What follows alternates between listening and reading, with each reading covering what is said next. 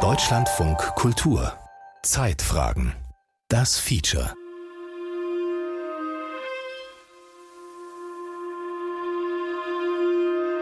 Wenn ich Interviews mit Wissenschaftlern höre, habe ich das Gefühl, das ist nicht mehr einfach nur die Referierung der Fakten, sondern eben auch die Referierung einer Meinung und einer Einschätzung, die daraus erwächst. Und dann werde ich irgendwie sofort misstrauisch, weil ich denke, da wird irgendwie das Gute gewollt und die Frage, ob das auch das Gute ist, wird dann nicht mehr so genau gestellt. Die Macht der Wissenschaft liegt darin, dass sie für politische Entscheidungen, für die Ausübung von Macht, wenn man so will, die entscheidenden Ressourcen liefern kann, damit die Mächtigen abschätzen können, was sie mit ihren Entscheidungen bewirken. Der eine weiß, der andere tut. Das Richtige? Und deshalb halte ich schon für geboten, dass Sie wissen, was mich leitet. Und da will ich sagen, dass ich glaube, dass wir gut daran tun, das, was uns die Wissenschaft sagt, auch wirklich ernst zu nehmen. Über das schwierige Verhältnis von Wissenschaft und Politik. Die Diagnosen sind sehr unterschiedlich. Die einen sagen, oh, jetzt übernehmen die Wissenschaftler und die Politik entscheidet gar nichts mehr. Und die anderen sagen, die Wissenschaft wird nicht ausreichend gehört. Ich glaube, beides ist in der Gänze nicht richtig. Ein Feature von Florian Felix Wey. Die Wissenschaft kann im besten Falle sagen, was der Fall ist. Sie kann Fragen zu Fakten klären, wobei es auch da Ungewissheiten gibt. Was die Wissenschaft aber nicht tun kann, und das hat David Hume schon glasklar formuliert, sie kann nicht formulieren, was getan werden muss. Das heißt, von Fragen des Seins zu Fragen des Sollens gibt es keine logischen Zwangsläufigkeiten, die befolgt werden können. Und Schluss. Wir können diese Sendung hier schon wieder beenden. Ein apodiktischer Satz des St. Gallner Wissenschaftshistorikers Caspar Hirschi schließt die Fragestellung. Seine Referenz, der schottische Aufklärer David Hume, stieß auf ein Grundproblem der Erkenntnistheorie. Im Wortlaut In jedem Moralsystem, das mir bisher vorkam, habe ich immer bemerkt, dass der Verfasser eine Zeit lang in der gewöhnlichen Betrachtungsweise vorgeht, Beobachtungen über menschliche Dinge vorbringt.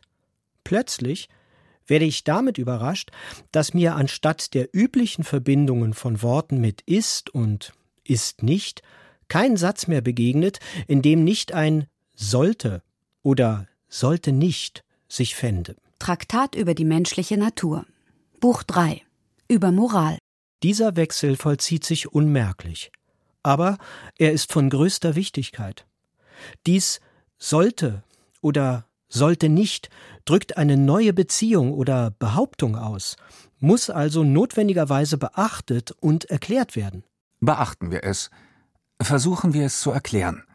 Beenden wir die Sendung nicht nach drei Minuten, sondern fragen uns auf voller Länge, wie verhalten sich Tun und Wissen, Sein und Sollen, Wissenschaft und Politik zueinander? Kann, wer etwas weiß, darauf drängen, dass ein anderer etwas tun muss? Muss der, der etwas tut, sich auf Wissen berufen? Wann entsteht eine Pflicht zum Handeln? Wann ist Nichtstun unmoralisch? Ein Virus taucht auf und verbreitet sich rasant. Wir müssen es daran hindern. Der Klimawandel ist folgenreich spürbar. Wir müssen etwas tun. Wer ist dieses Wir? Wir alle oder die von uns zur Entscheidung ermächtigten Delegierten? Ein Säbelzahntiger jagt uns.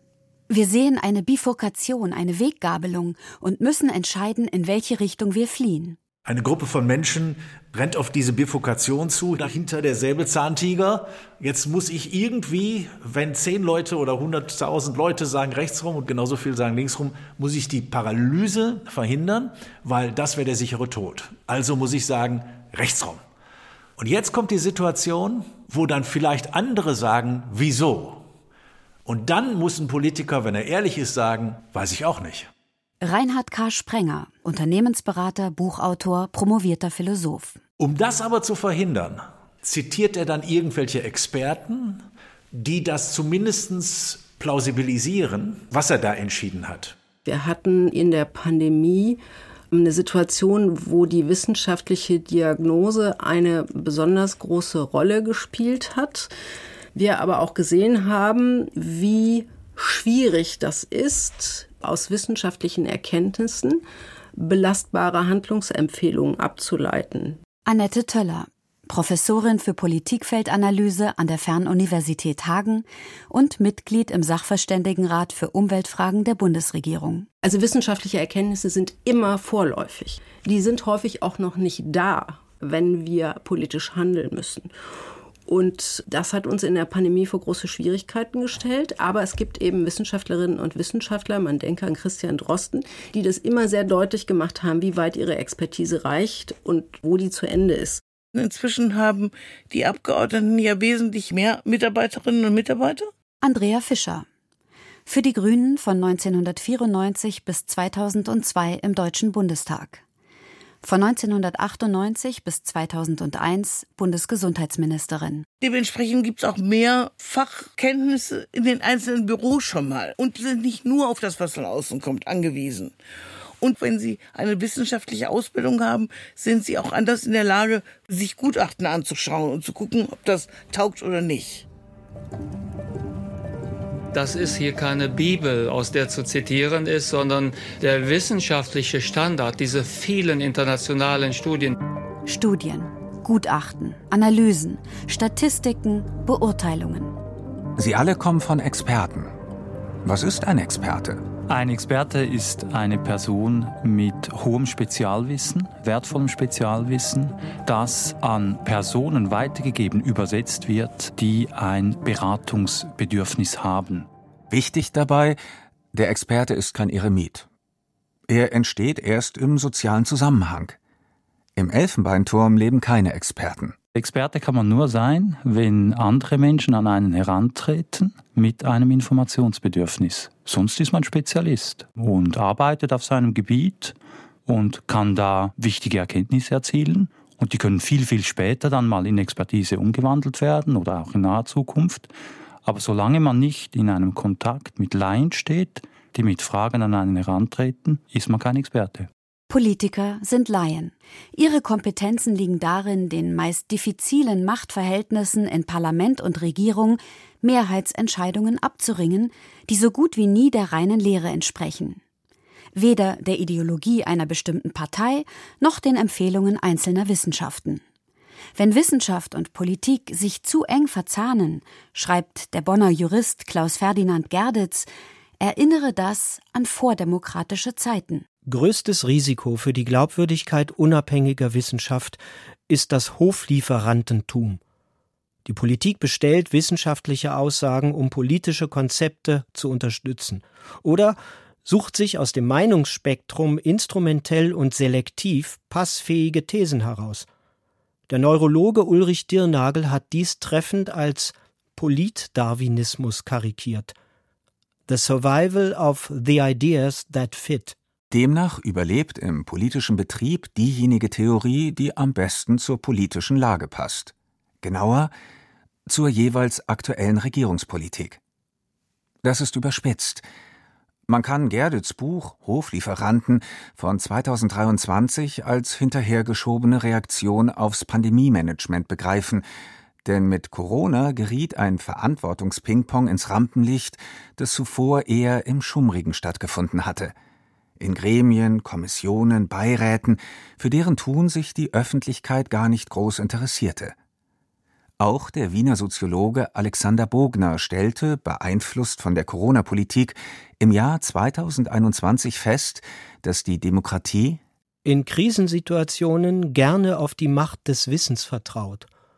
So werden viele politische Krisen und Konflikte primär als epistemische Probleme verstanden, also als Fragen von Wissen, Expertise und Kompetenz.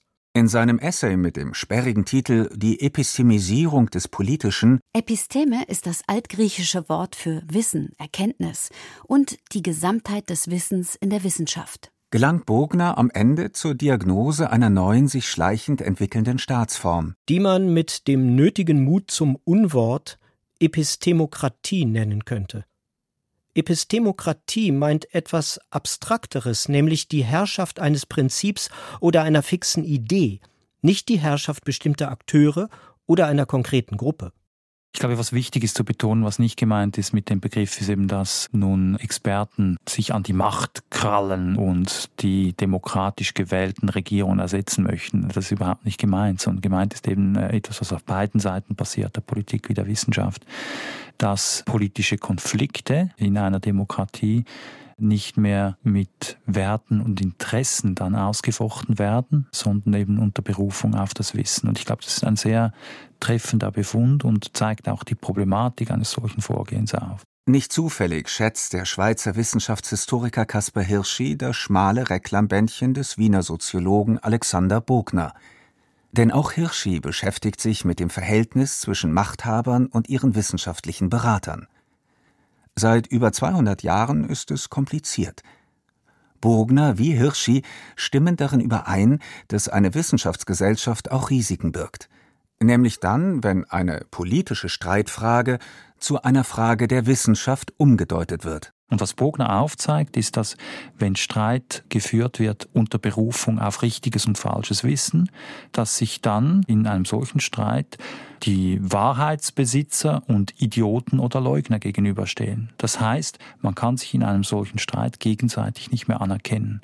Das führt dann dazu, dass die eine Seite den Streit im Namen der Wahrheit des Volkes führt und die andere Seite führt den Streit im Namen der Wahrheit der Wissenschaft.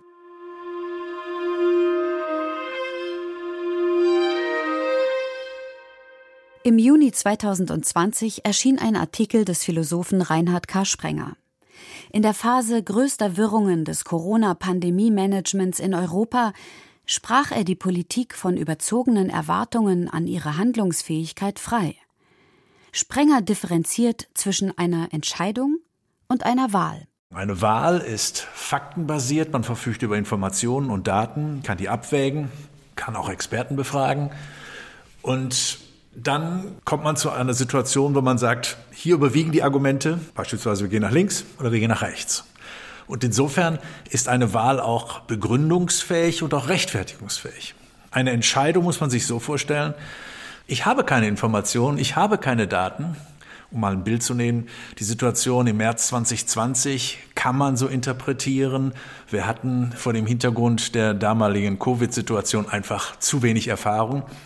Und dann muss ich jetzt eine Entscheidung fällen. Und diese Entscheidung ist gewissermaßen nicht begründbar, sondern ich brauche einfach Glück. Ich kann mich erinnern, das war relativ am Anfang noch. Da hat Jens Spahn den Satz gesagt, wir werden uns eines Tages viel zu verzeihen haben. Was ich bis heute für einen richtigen und einen klugen Satz halte. Aber trotzdem ist es natürlich auch ganz schwer, weil erstens entspricht es uns überhaupt nicht, dass man einem Politiker irgendwas verzeiht und auch anderen wir neigen da ja alle immer eher dazu zu sagen, ich hatte recht und ihr wart alle blöd. Und in dem Satz mit dem Verzeihen steckt ja drin, es könnte sich auch jemand geirrt haben, der vielleicht genauso redlich versucht hat, das Richtige zu tun wie ich. Die Entscheidung ist entsprechend ungeliebt. So Reinhard K. Sprenger in seinem Artikel. Dabei könnte man sich trösten. Außer in Extremfällen kann eine Entscheidung nicht falsch sein, aber auch nicht richtig. Es gibt kein Paralleluniversum, in dem man eine alternative Entscheidung probeweise durchspielen könnte. Insofern ist der Satz Nachher ist man immer schlauer im Unwesentlichen richtig, im Wesentlichen falsch. Richtig, man weiß erst nach einer Entscheidung, was man entschieden hat. Falsch, die Alternative kennt man nicht und wird sie nie kennenlernen. Ein Fehler basiert auf einer Alternativvernichtung. Die Alternativvernichtung heißt, ich kann es so machen oder ich kann es anders machen. Die Alternative wird ausgeblendet und sie wird dann klar definiert als so soll es nicht sein. Das heißt, in dem Augenblick, wo ich die Alternativen vernichte, habe ich systemisch gleichsam den Fehler erzeugt. Im Rückblick existiert stets ein fiktiver Bezugspunkt, der vorwerfbar bleibt. Es hätte andere Möglichkeiten gegeben. Warum hat sie keiner wahrgenommen? Dass die Politik in Krisensituationen überhaupt Entscheidungen trifft, macht sie daher zur permanenten Zielscheibe besserwisserischer Kritik.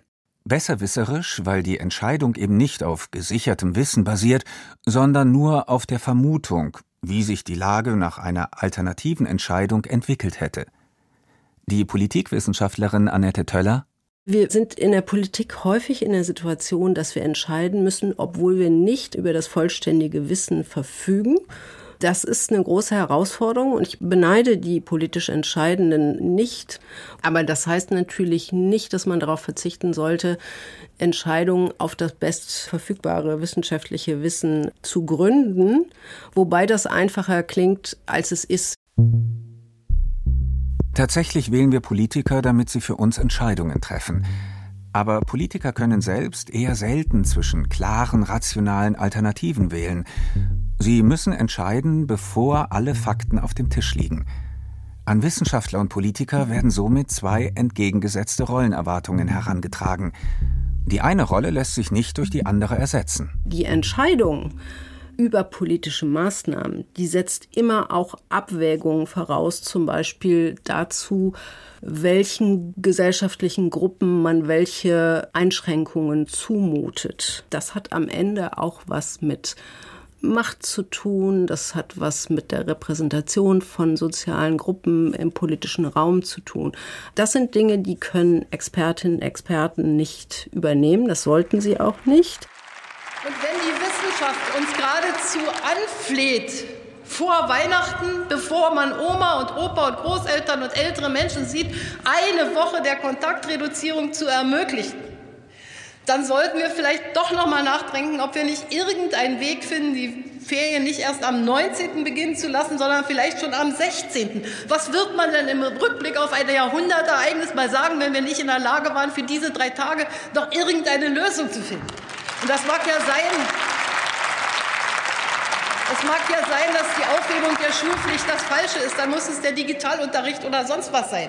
Ich weiß es nicht. Das ist auch nicht meine Kompetenz. Da will ich mich nicht einmischen. Aber wir müssen ehrlich Auskunft geben darüber, wie weit unsere Expertise reicht, was wir sicher sagen können auf der Basis unserer Methoden und Konzepte und was wir nicht können. Und da müssen wir auch aufpassen, denn wir sind natürlich, wenn ich jetzt an die Umweltpolitik denke, auch politisch denkende Individuen und da ist es wichtig, dass wir bei dem bleiben, was wir sozusagen wissenschaftlich sicher sagen können. Fokusverlagerung. Die Pandemie ist vorbei. Der Klimawandel wird nicht vorbeigehen. Ob wir es wollen oder nicht, er nötigt jedem von uns eine Haltung ab. Wissenschaftler haben genau die Eigenschaften, die man schätzt und nicht mag, wie bei anderen Leuten, zum Beispiel bei Politikern.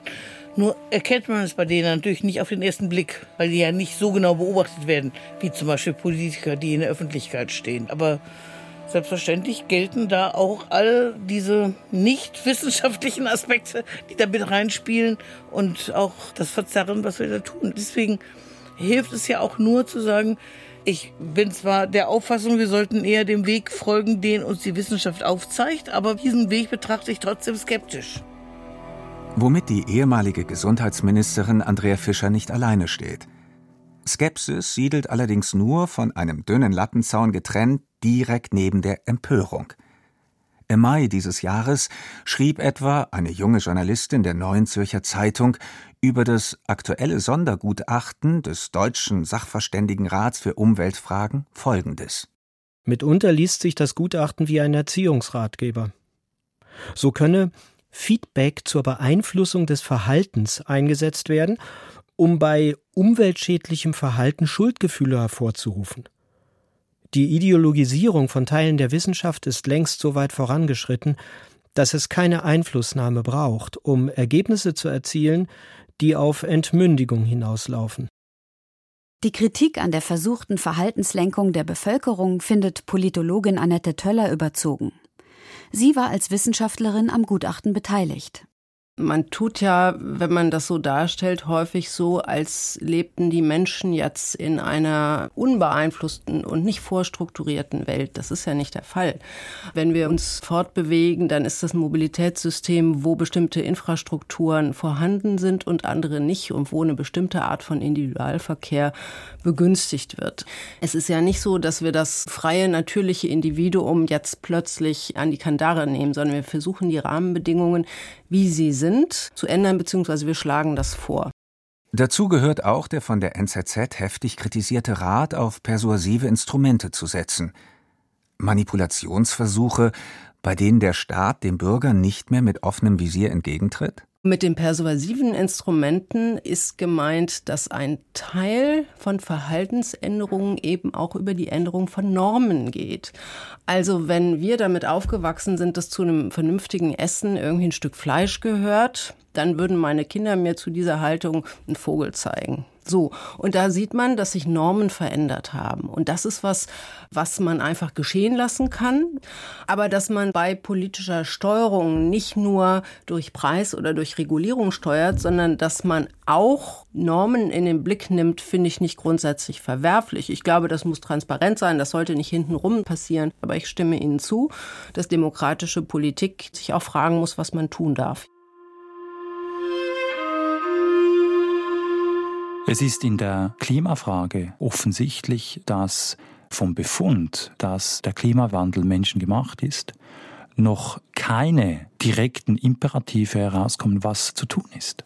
Stellt der Wissenschaftshistoriker Caspar Hirschi nüchtern fest. Zeit, sich an David Hume zu erinnern und die große Frage, die der schottische Aufklärer im 18. Jahrhundert aufgeworfen hat. Gibt es einen logisch konsistenten Weg vom Sein zum Sollen? Ist es jetzt im Sinne des Klimawandels, wenn in Deutschland die Atomkraftwerke abgeschaltet, aber neue Kohlekraftwerke gebaut werden, muss man eher auf Windenergie oder Sonnenenergie setzen? Welche Zeitlinien setzt man sich? Das sind alles politische Fragen. Die Wissenschaft kann da keine Vorgaben treffen. Wird aber durchaus gebeten, das zu tun. Geht sie darauf ein, bürdet sie sich eine Mitverantwortung für Entscheidungen auf, die sie gar nicht trifft. Der Politik dagegen droht, ein Stück weit ihre Wählerschaft zu desillusionieren, meint Reinhard K. Sprenger. Nichts hat so viel Autorität wie radikale Entschiedenheit. Und in dem Augenblick, wo ich mich also verschanze hinter den Wissenschaftlern, mache ich eigentlich etwas, was die Demokratie und die Legitimität in einer Demokratie meuchelt, ich verschiebe gewissermaßen diesen Deutungskonflikt auf scheinbare Eindeutigkeit, wo wir doch alle wissen, dass es auch im Wissenschaftsbereich keine Studie gibt ohne eine Gegenstudie. Das ist hier keine Bibel, aus der zu zitieren ist, sondern der wissenschaftliche Standard, diese vielen internationalen Studien.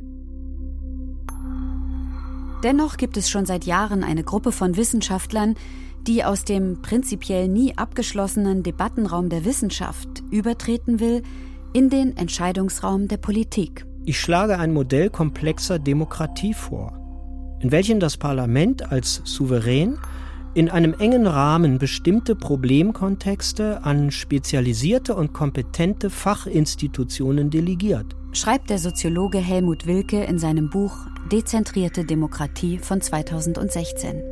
Delegieren heißt nicht länger Beratung suchen, sondern Macht übergeben. Wilkes Modell will eine politische Antwort auf die Klimakrise anbieten. Das Parlament überträgt Entscheidungskompetenzen an eigenständige Institutionen. Nicht um die Demokratie abzuschaffen, sondern um sie krisenfest zu machen. Dies tastet den Kerngehalt von Demokratie nicht an. Solange es das souveräne Parlament ist, das über die Delegation entscheidet. Die Einrichtung von Verfassungsgerichten, Zentralbanken, Wettbewerbskommissionen oder die politische Respektierung der Tarifautonomie hat weder in Deutschland noch in den USA oder in der EU den Kern der Demokratie verletzt. Der Soziologe Helmut Wilke kommt aus der Systemtheorie. Für ihn ist die verteilte Expertise ein wesentliches Funktionselement für die Gesellschaft. In seinem Modell würde der jetzige Bundestag zum Oberhaus. Das Oberhaus ist nicht an die Funktion des englischen Oberhauses angelehnt, sondern ganz im Gegenteil, das Repräsentantenhaus der Demokratie und damit das oberste Stockwerk und übergreifende Dach des neuen Gebäudes. Darunter befindet sich seit langem schon ein Unterhaus mit traditionell delegierten Aufgaben. Etwa die Verfassungsgerichte, Rechnungshöfe oder die Zentralbanken. Was nun nach meinem Vorschlag neu hinzukommen soll, ist eine weitere Ausdehnung in Institutionen, die mit besonderen Aufgaben und Problemfeldern betraut sind. Das Oberhaus behandelt alle allgemeinen öffentlichen Wertungsfragen, die von jeder vernünftigen Bürgerin, von jedem vernünftigen Bürger ohne Spezialausbildung und ohne besondere Fachkenntnis beurteilt werden können. Konkret. Das Parlament, Oberhaus, debattiert über Werte und beruft die Mitglieder in den Institutionen des Unterhauses. Nur, dass es in Zukunft wesentlich mehr Mediziner, Klimaforscher etc. sein würden, als heute Juristen und Wirtschaftswissenschaftler in ihren Rollen als Verfassungsrichter und Bundesbanker. Diese Berufenen debattieren dann nicht über abstrakte Wertfragen, sondern bringen konkrete Problemlösungen auf den legislativen Weg. Abgeordnete wären dann, in der Wortwahl des Soziologen, mehr Supervisoren als Machtverwalter. Es würde ein Übergang von Government zu Governance erfolgen. Attraktiv? Gruselig? Expertentum haftet seit jeher die Vermutung an, gelangt es bloß zur Anwendung, würde mit ihm alles besser.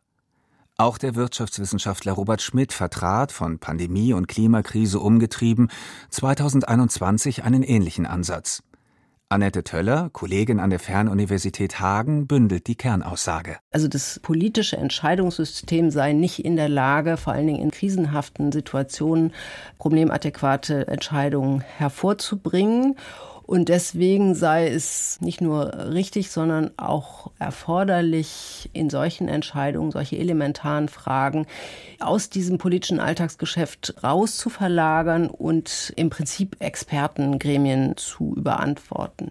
Die Politikprofessorin selbst sieht solche Ansätze kritisch. In bester akademischer Diskurstradition verfasste sie mit anderen eine Entgegnung veröffentlicht in derselben Fachzeitschrift, in der Robert Schmidts Überlegungen zur demokratisch durchaus problematischen Erweiterung der Expertenmacht vorgestellt wurde. Die erste Schwäche besteht in der Annahme, dass es immer eine unbestrittene wissenschaftliche Diagnose eines Problems gibt. Im wirklichen Leben, insbesondere in der Umweltpolitik, sind Kontroversen über wissenschaftliche Problemdefinitionen eher die Regel als die Ausnahme. Und dann glaube ich, die entscheidende Frage, die er nicht beantwortet, ist, wer entscheidet denn, wann Dinge von dieser Natur sind, dass sie nicht in der Politik entschieden werden können. Entscheidendes Kriterium für die Schaffung neuer Institutionen des Unterhauses ist die Brisanz der Aufgabe. Heißt es lakonisch auch bei Helmut Wilke, und genau das markiert den Schwachpunkt. Die Macht liegt dann in der Definitionshoheit von Brisanz, und wie man bei Corona erleben konnte, führt das mitunter zu Brisanzbeschwörungen und Brisanzübertreibungen. In einer solchen Konstruktion nippt die Wissenschaft am süßen Gift der Selbstermächtigung. Nur beratende Institutionen wie der Weltklimarat IPCC sind davor noch gefeit. Der Weltklimarat nimmt für sich in Anspruch, dass er eben politikrelevant sei, policy relevant, aber nicht Politik vorschreiben, äh, Policy Prescriptive. Das heißt, der Weltklimarat selber in seiner eigenen Konstitution widerspricht dem Prinzip, dass man beim Klima einfach der Wissenschaft folgen könne und dann löst sich das Problem von selbst. Eine Haltung, die sich seit etlichen Jahren im wirkmächtigen Slogan von Fridays for Future ausdrückt. Follow the Science. Was ist nüchtern betrachtet davon zu halten? Es ist eine völlig unwissenschaftliche Aussage. You cannot follow the science. Wenn man der Wissenschaft folgt, dann folgt man äh, irgendeiner politischen Führerschaft, die die Wissenschaft nicht für sich in Anspruch nehmen kann. Ich will natürlich auch, dass Menschen lieber einem Wissenschaftler vertrauen als irgendeinem blöden Homöopathen. Das heißt trotzdem nicht, dass die Wissenschaft immer recht hat. Sie hält allerdings einen Trost bereit. Wer sich mächtigen Ideologien des Sollens entziehen will, findet im wissenschaftlichen Universum einen Zufluchtsort, nämlich Gewissheiten, die auf Fakten basieren und nicht auf Weltanschauungen. Ich habe mich in der DDR zum Physikstudium entschieden. Das hätte ich in der alten Bundesrepublik wahrscheinlich nicht getan, weil ich ganz sicher war, dass man vieles außer Kraft setzen kann. Aber die Schwerkraft nicht, die Lichtgeschwindigkeit nicht und andere Fakten nicht. Und das wird auch weiter gelten, meine Damen und Herren. Da brauchen wir uns gar keine Sorgen zu machen. Von Menschen, die gerade im Bereich Klima, also Aktivisten, aber auch WissenschaftlerInnen, die im Bereich Klimawandel unterwegs sind, gibt es schon eine stärkere Erwartung, dass das, was sie wissenschaftlich vorlegen, auch so umgesetzt wird. Das ist meines Erachtens was, was man als Wissenschaftlerin nicht erwarten kann. Man kann hoffen, dass man den politischen Diskurs beeinflusst. Man kann auch hoffen, dass man das eine oder andere von einer Referentin, die vor einem großen weißen Blatt Papier sitzt und sagt, hm, was mache ich denn jetzt, mal aufgegriffen wird. Das ist unsere Hoffnung. Aber das hängt eben von vielen anderen Dingen ab, die wir nicht beeinflussen können. Und ich halte das auch für richtig so.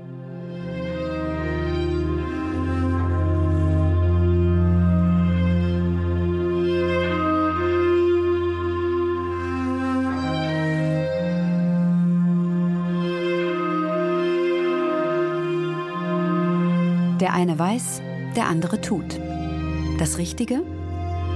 Über das schwierige Verhältnis von Wissenschaft und Politik. Das war ein Feature von Florian Felix Wey. Es sprachen Max Urlacher, Nina Weniger und Ulrich Hoppe. Regie Anke Beims. Ton und Technik Christoph Richter. Redaktion Martin Mayer. Eine Produktion von Deutschlandfunk Kultur 2023.